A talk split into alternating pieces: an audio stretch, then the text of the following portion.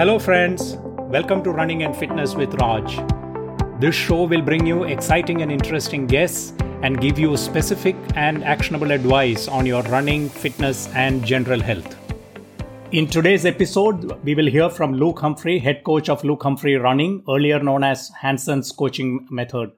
Luke is one of the most respected and knowledgeable coaches in the world and has been coaching since 2006. He has also had an illustrious career as a professional runner. And let me just touch upon a few of his achievements. Luke's personal best time in the marathon is 2 hours and 14 minutes and 39 seconds, and his half marathon time is 1 hour 3 minutes and 57 seconds. He has qualified thrice for Olympic trials for the US. In World Marathon Major Running, Luke has finished 11th overall at both the Boston and New York Marathon and 12th at uh, Chicago Marathon. Luke has by qualification a BAA and an MS in exercise science, and he is also a certified uh, clinical exercise uh, specialist. On a personal note, I want to add that I have used Luke's method for all my marathon with great success. And uh, more than that, I also had the privilege of being coached by Luke personally last year when I ran my best personal marathon time of 3 hours and 20 minutes at the Chicago Marathon. So, listeners, stay with us and you will get tremendous value from today's discussion, just like the tens of thousands of runners around the world who have used Luke's training philosophy and methods to achieve incredible success. Welcome to the show, Luke. Oh, thanks, Raj. That's quite the intro. I've never gotten an intro that good before. uh, all very well deserved, I must I, I must say. Uh, look, uh, so we would now like to hear in your own words a bit of your background, a bit about your coaching and your journey uh, journey thus far. So over to you without any further ado. Yeah, I mean, uh, so you know, I, I, I, ran for Kevin and Keith uh, Hanson, who the book comes from, from 2004 through 2018 and uh, it was really, if it weren't for Kevin and Keith, I, I definitely wouldn't be uh, where I'm at now. Uh, they definitely encouraged me. They actually encouraged me to start doing the coaching early on. Um, when I moved, when I moved down here to train, they, uh, you know, they knew my background in exercise science and things like that, and really thought I'd be a good fit for for doing coaching for the recreational runners around here. And that's really how it all started. I started doing clinics for um, the Detroit Marathon here and and then it just kind of went from there. And then uh, we were uh, Casey Blaine, who is with uh, po- uh, it's it's a VeloPress, but they're owned by Podium Runner here in the U.S. They they do mostly cycling books, but they got in contact with Kevin and Keith and said, "Hey, you want to do this book?" And Kevin and Keith are you know pretty busy guys, and they're like, "I really don't have time." So they say, "Hey, Luke, you want to do it?" And I said, "Yeah, absolutely." So, I mean, I'm really really fortunate to have had that opportunity. So um, but that's really where it started. I mean, I started. Uh, I remember distinctly. I um, I finished. I defended my master's thesis uh, in the first part of April of 2006. Uh, I flew to Boston within a few days.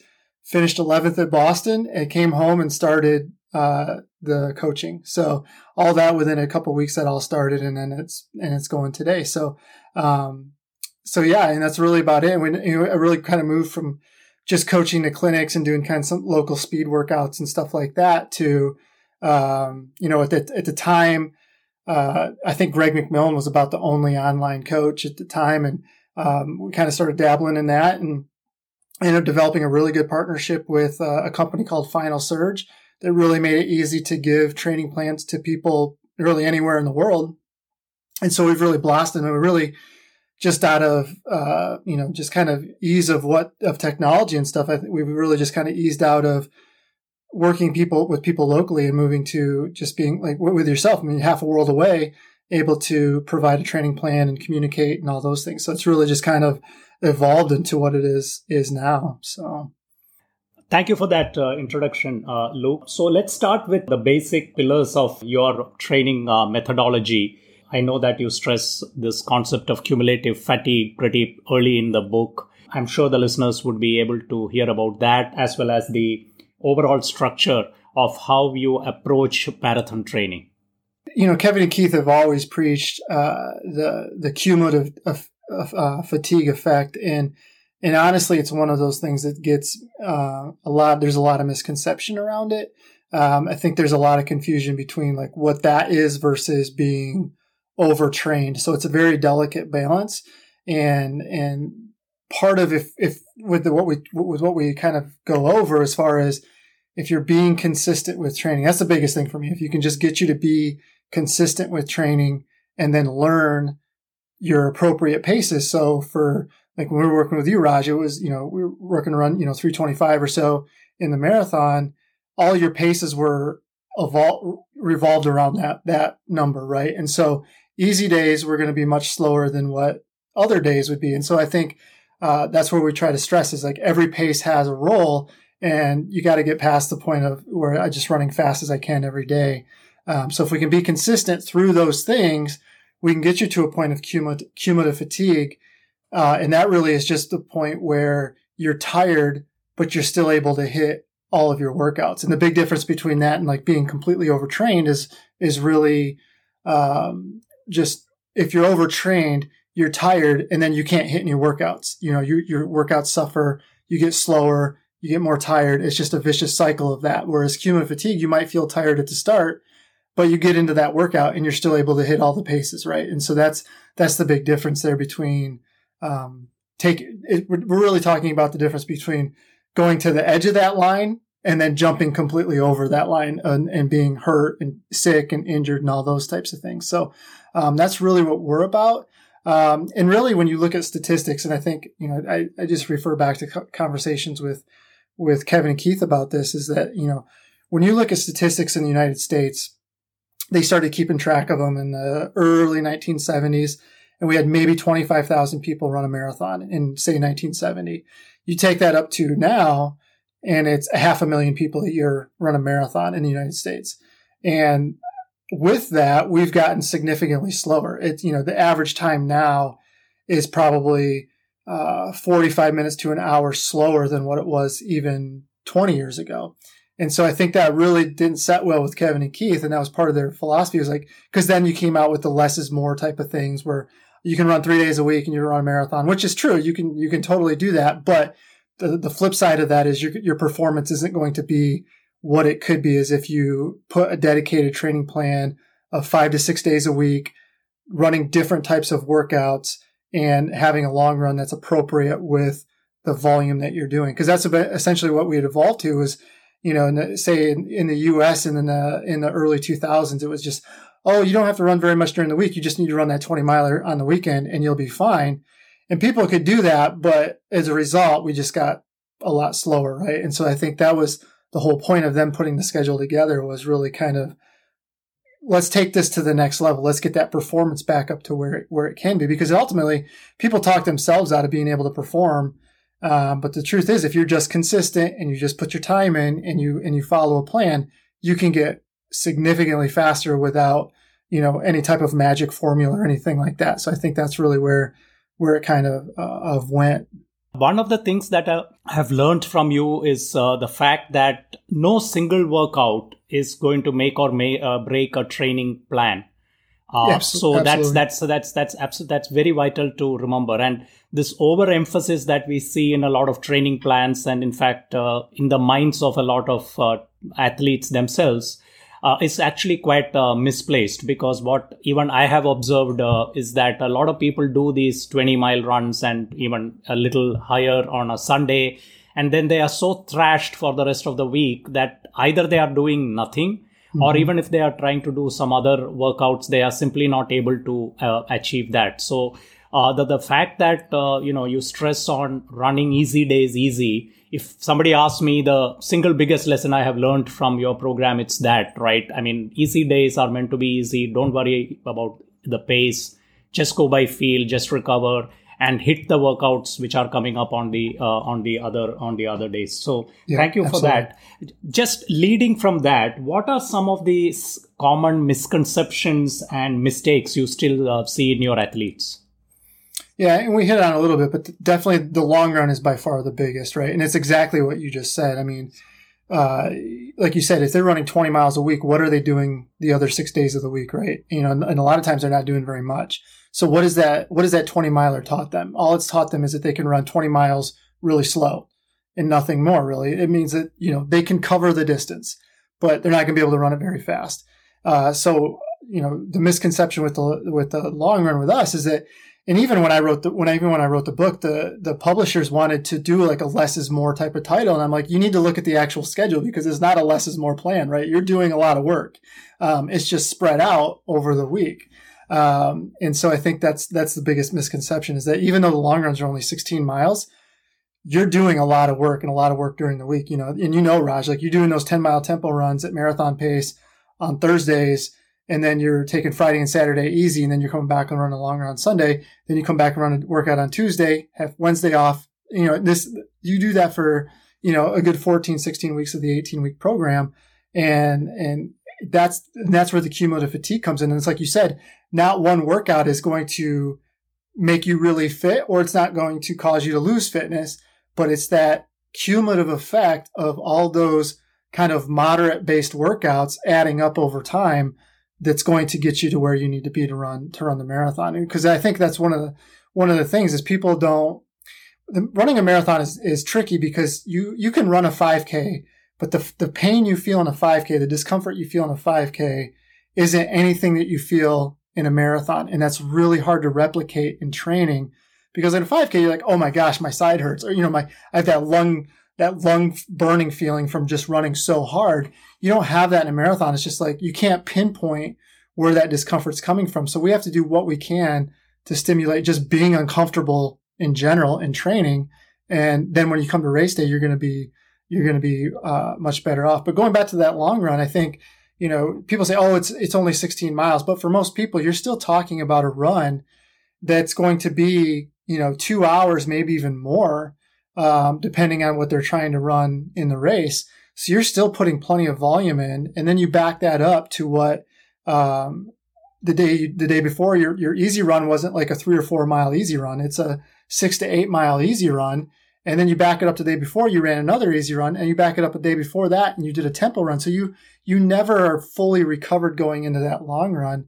And and one thing that like Kevin and Keith would always explain is that 16 miler shouldn't feel like the first 16 miles of the marathon, it should feel like the last 16 miles of the marathon. And that's what people would feel like because they're, they're pretty fatigued going in, but they're not so fatigued that they can't do it. Right. And that's the biggest thing. So, and, and I think too, it's not about 16 or 20. It's about what lines up. And so with the volume of the program overall, you know, that 16 miles is more like, you know, 25, maybe up to 30% of the weekly volume. Whereas you get to a lower mileage program, and you're doing a 20 mile long run, but you're only doing 30 to 40 miles a week, you're talking 50 to, you know, 60, 70% of your weekly volume is coming from one run. So that severely limits what you're able to do the rest of the week. And that's, that's a big, big component that we always have to kind of, that's always a hurdle we have to get over if people haven't read the book or anything like that. But I think we do a pretty good job in the book describing, describing that process. Oh, you absolutely do. In fact, uh, you know, it's uh, for us uh, who follow the method. It's uh, it's almost like the Bible, which we keep uh, referring to uh, during multiple times. you know, during our training training plans.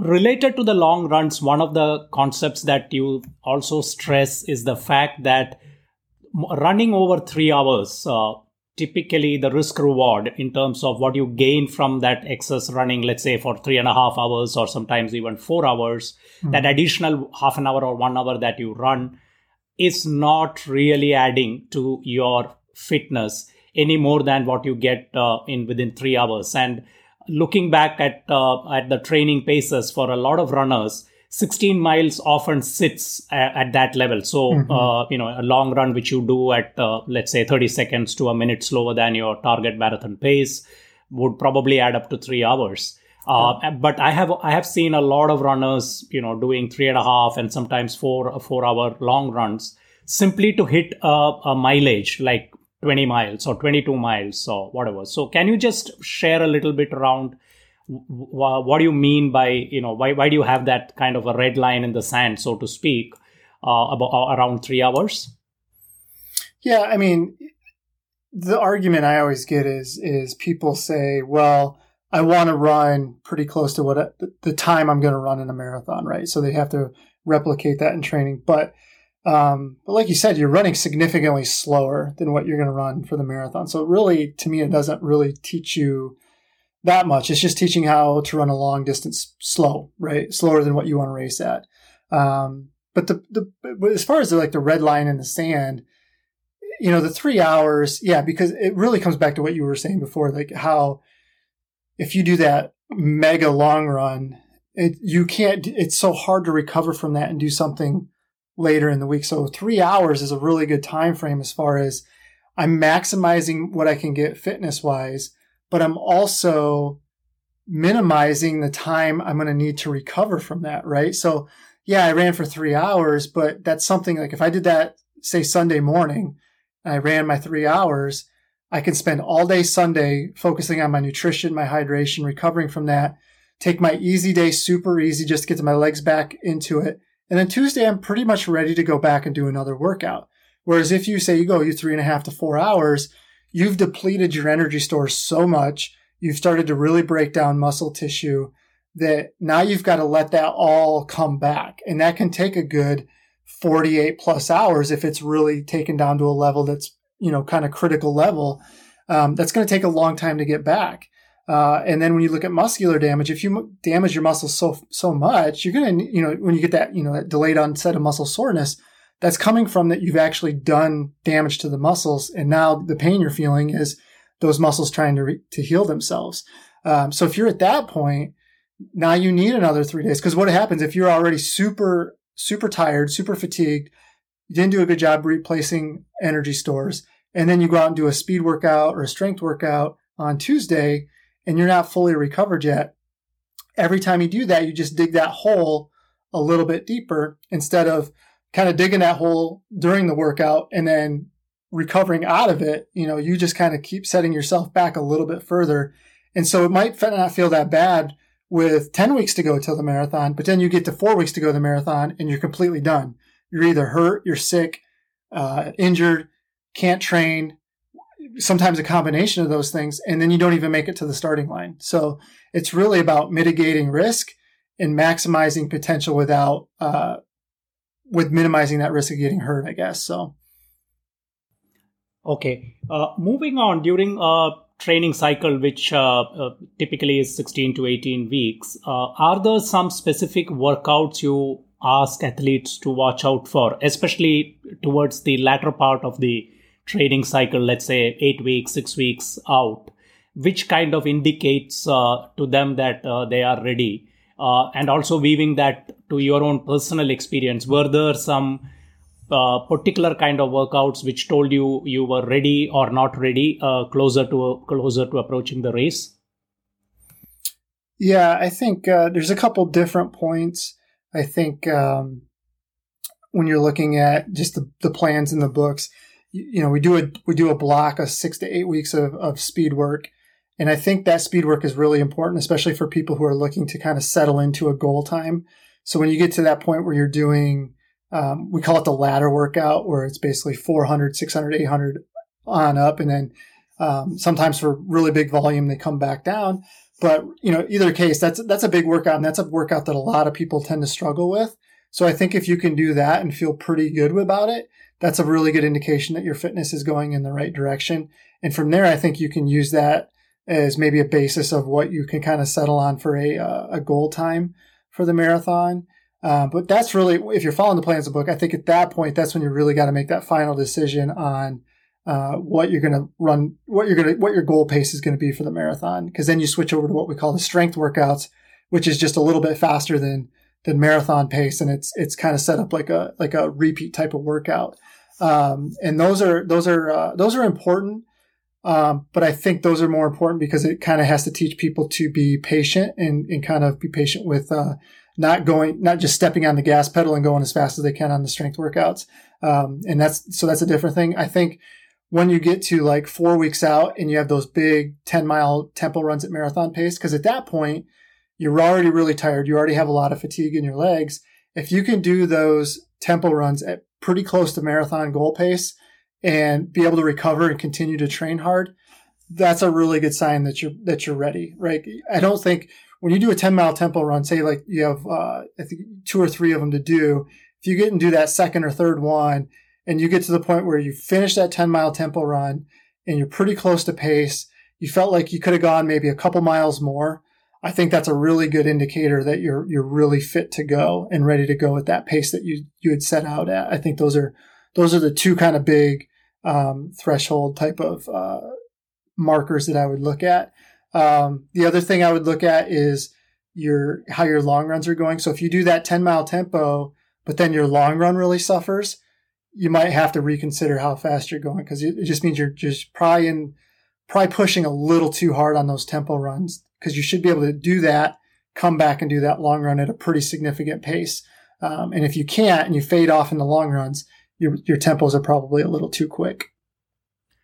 Okay, now you know in your book uh, you talk about uh, post 32 kilometers or 20 miles however well trained you are marathon is going to be a challenge and it's tough for everybody including uh, probably Kipchoge himself, right? Mm-hmm. So mental training uh, has been getting a lot of attention, you know, in the last 20, 30 years. A lot of research is going on in that. Uh, what are some of your ideas uh, behind mental training? Uh, how can athletes uh, prepare themselves mentally to be strong while training and then obviously translating that onto race day?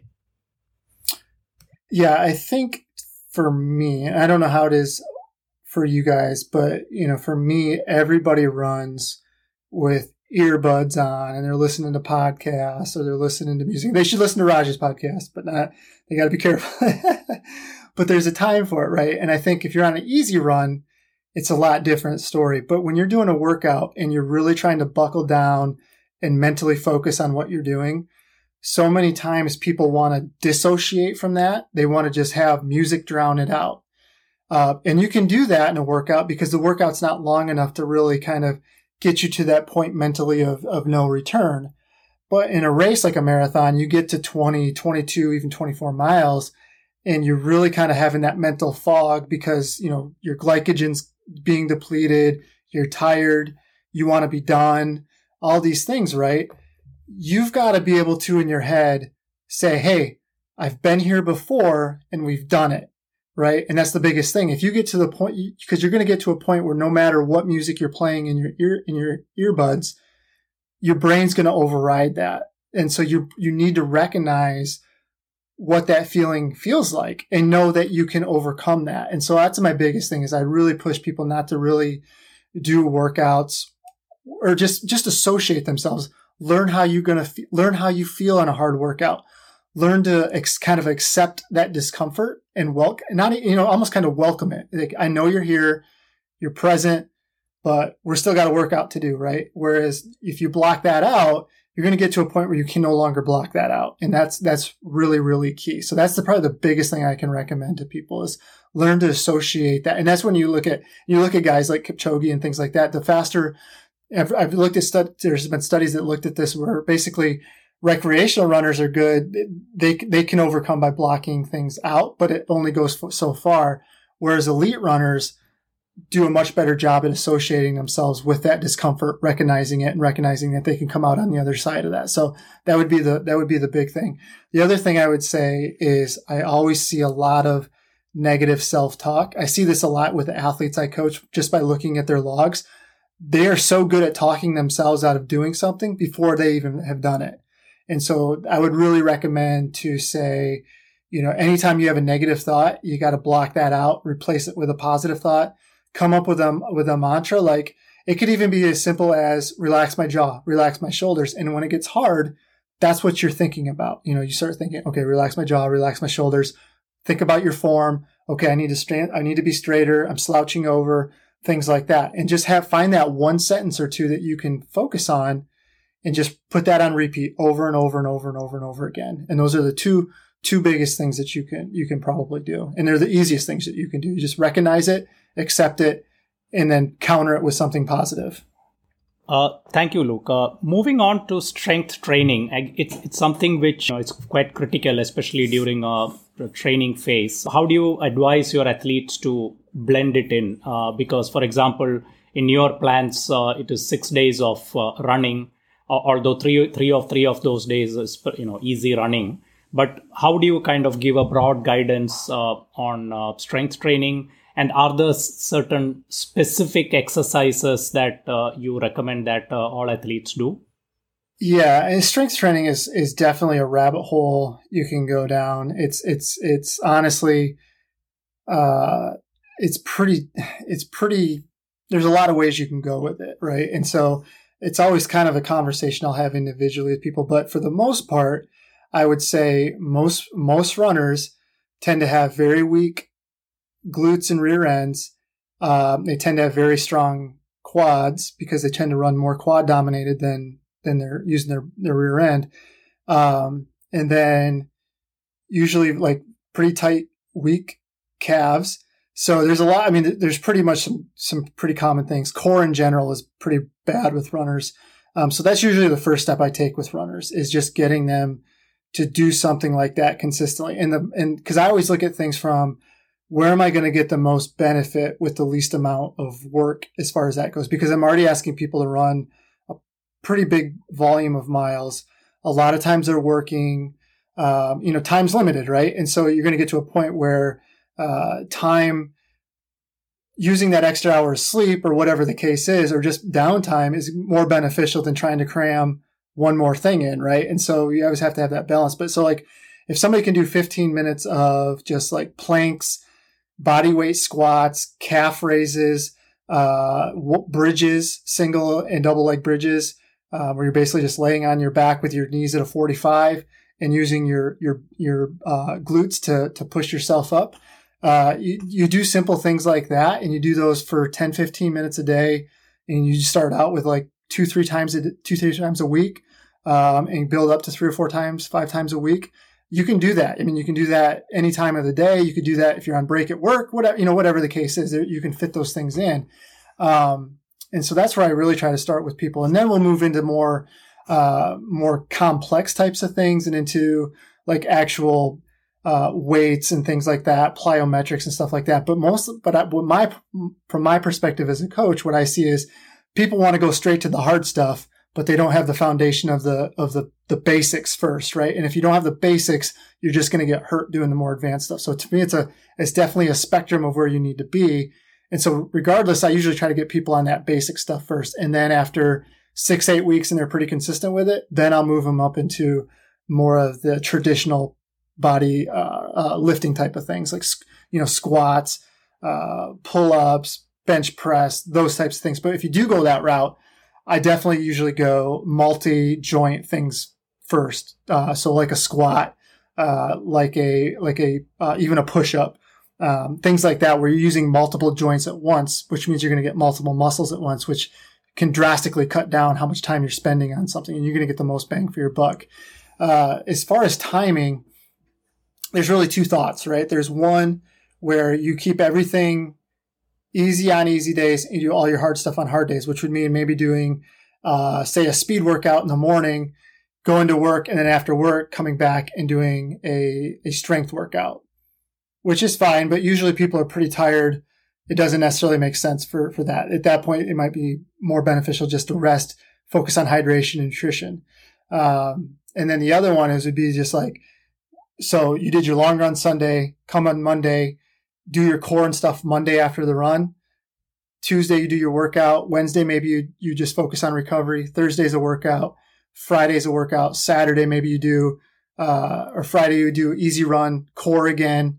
And then you have Saturday and Sunday. You know, so it's one of those cycles where it just be like, if you have a little bit of time, you do workout, strength workout the next day. And then, but if you just do the core stuff, that's not so intense that you, it's not really going to take any more out of you. And that you can just do, you can just go easy run and then straight into like a 15 minute core routine. And that's done wonders for runners just on that alone. And then, and then take it to the next level if you really want to. But you really have to start with those, those basic type of things first. Uh, what about drills? How do you incorporate and at what stage uh, do you recommend drills? Do you recommend people doing uh, drills throughout the year, throughout the training cycle, or are there specific points at which drills are uh, especially beneficial. Yeah, drills drills are really uh, they're really done anytime. Um, there's you could do them during just easy running. You could use them as a dynamic warm up before a run.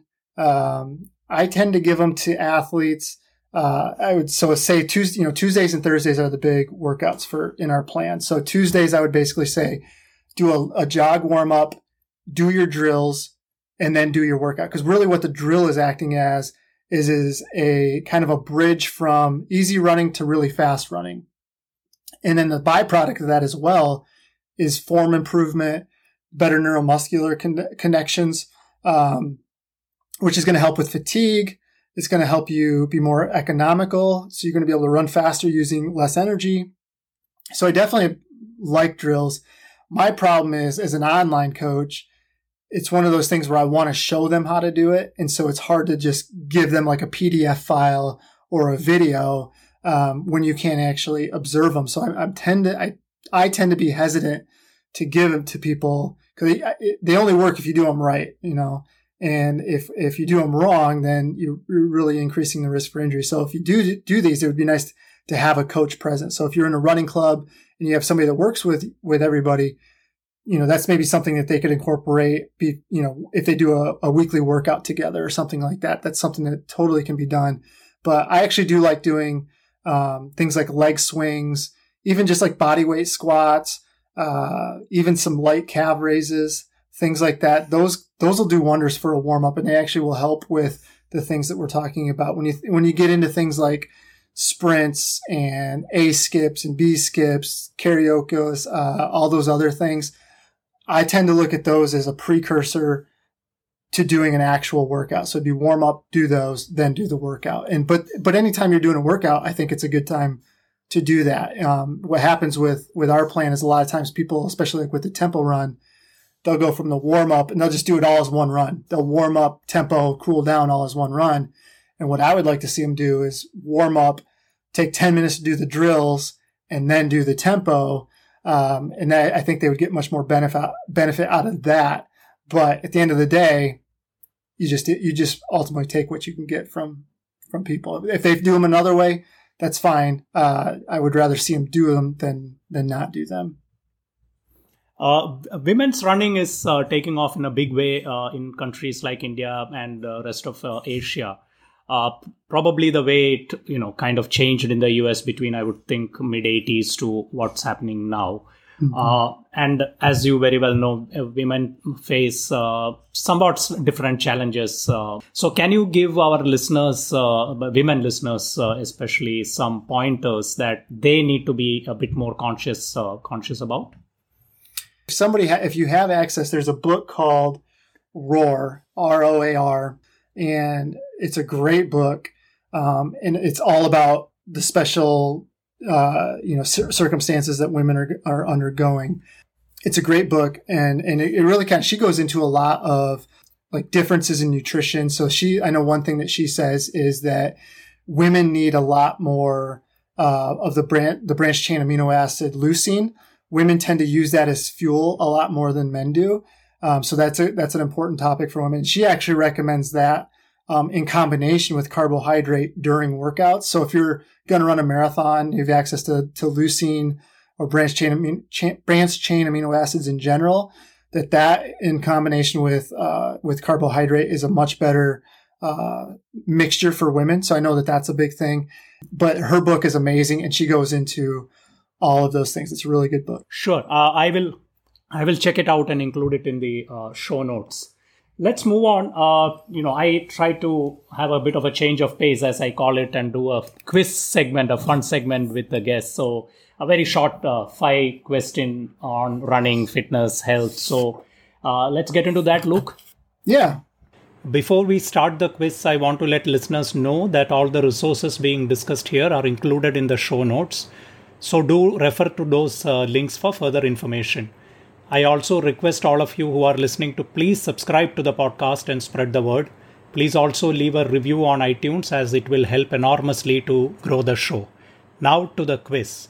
Uh, so, Boston Marathon has been cancelled for the first time uh, this year. Well, it's not exactly cancelled, but it's now going to be virtual.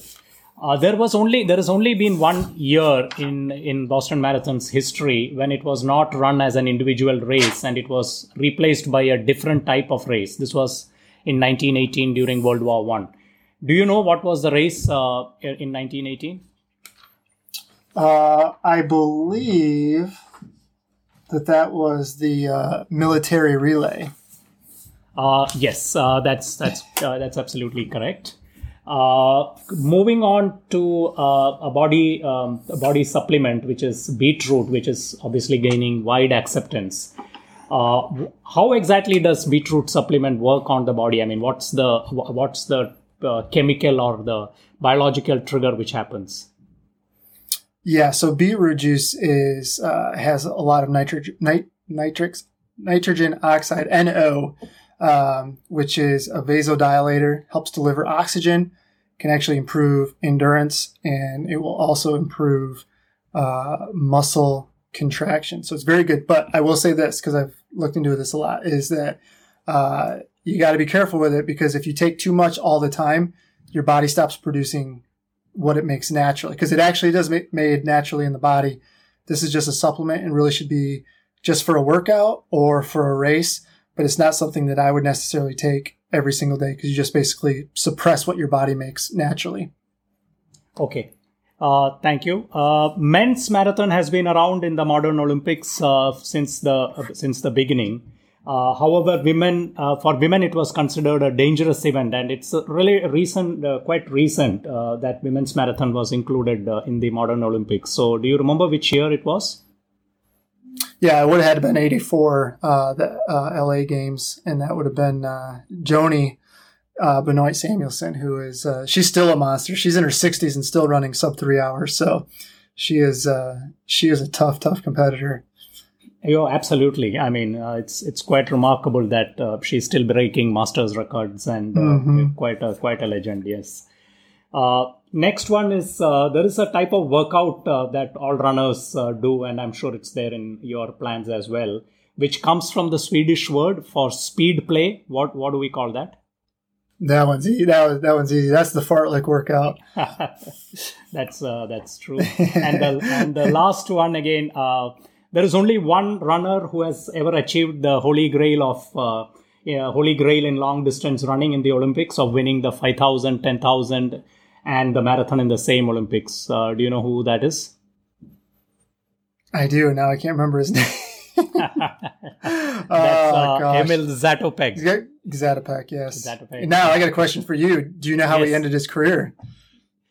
Uh no, I don't. I don't know. No, you don't. Okay, so his wife was a javelin thrower, and so he was towards the end of his career, and this is like strength training was starting to come around, and and and uh, so he actually would run with his wife on his shoulders, and he hurt himself, and he had to quit running. really, because I know that he used to, you know, run in the mili- in a Czechoslovakian yeah. military uniform and the, you know, heavy uh, boots and things like that. But th- uh, this story I haven't heard of, so that's that's quite interesting. Yeah, yeah, he's actually got a, a great book on him out. Yeah. Okay. Uh, before we leave you, Luke, uh, for the listeners, can you recommend? Uh, I mean, you talked about one book uh, in particular for uh, women athletes, but uh, there, are there any particular blogs, websites, podcasts, YouTube channels that you follow, which you can recommend? Yeah, I would definitely pick up that book, Roar, the the Guide to Champion Mental Toughness. Um, it's a little bit of an older book, but you can still find it. Um, that's a good one. Some really good self uh, assessments to do in there. Uh, so I, I, would say that for mental training, things like that. Uh, the book Endure by Alex Hutchinson. It's a couple years old now, but that's a great book uh, just on really kind of, again, kind of like the mental side of things. Jay Dicharry, uh, he's got a couple books. One is uh, Running Rewired, really good book. It's, it's basic strength training that you can do at home uh, really good stuff. He's uh, and then I would also look at uh, Brad Beer, like the drink. Um, he's got a really good YouTube channel, uh, really good uh, strength assessments, easy stuff that you can do uh, after a run on your own, things like that. So I really recommend those those types of things. That's I'm more of a book person than a um, podcast person, so I don't really have a ton of podcasts. Final Surge, who I have a partnership with, they always they have a, they have a uh, a good podcast, and they have a lot of different uh, resources on there as far as people that they bring in. Um, so a wide range of, of expertise. Um, I definitely would recommend them. And then obviously you got to get my book, right? You got to get Hansons Marathon Method. You got to pick that up. oh, absolutely. Out of uh, out of the books and uh, other materials you mentioned, uh, I have uh, I've read uh, Endure. I have Running Rewired by Jay Dicharry. Uh, and I also follow Final Surge podcast, which mm-hmm. you know brings people people like you, you know, top coaches, uh, uh, runners. It's it's quite a quite a useful one to follow. But I'll I'll put these in the show notes and personally also check up the uh, the other materials that uh, that you have shared. Uh, and of course, to, for all the listeners, absolutely uh, do buy the Hansons Marathon Method book and go through it, whichever plan you are following, just to enhance your understanding of this lovely sport. it's it's something you will not regret. Uh, and before we leave you, uh, Luke, uh, where can people contact you? What's your uh, what's your website, your social media handles, emails? How best to get in touch with you? Uh, yeah, so Twitter is just my name, uh, but it's actually Lucas Humphrey, L U C U S Humphrey. Um, so you can find me on there. Instagram, Luke Humphrey HMM. Um, Facebook, we have a page that'll actually link you to a group that we have. That's a free group. There's about 12,000 people in there. Uh, and that's just Luke Humphrey Running. Just search that on Facebook. You'll come to it. Uh, my website, lukehumphrey.running.com. And on there, you'll find we have a podcast. Uh, we have a blog that we answer a lot of questions about the books. We go into more in depth into topics and things like that. So some really good uh, resources for you there. We do have a YouTube channel, um, just Luke Humphrey Running as well. But uh, um, honestly, everything that's on my website will either get on the podcast or on the YouTube channel. So um, you can definitely get to it from one of those areas. Uh, both the uh, podcast as well as the Facebook uh, group, uh, personally, I have benefited enormously. I mean, that Facebook group is so vibrant. Obviously, you also participate uh, quite a lot. So it's it's a really unique uh, running group with so much of support, so much of insights, and you know athletes all who share the same uh, same passion. Uh, so thank you for putting that together. And uh, you know, I remember I think when I joined, it was probably a couple of thousand members. Yeah, Gosh, it's gone yeah. to twelve thousand now. Wow. Yeah, it's about twelve thousand. Quite... Yeah. No, and I do like that group because honestly, you know, I can tell people what to do all I want, and sometimes they just need to hear that other people have done it and they they and it's benefited them. So you know that, that helps me tremendously because that's just a voice for you know that the program works right. And so uh, yeah, it's it's a great. And then a lot of times they answer the.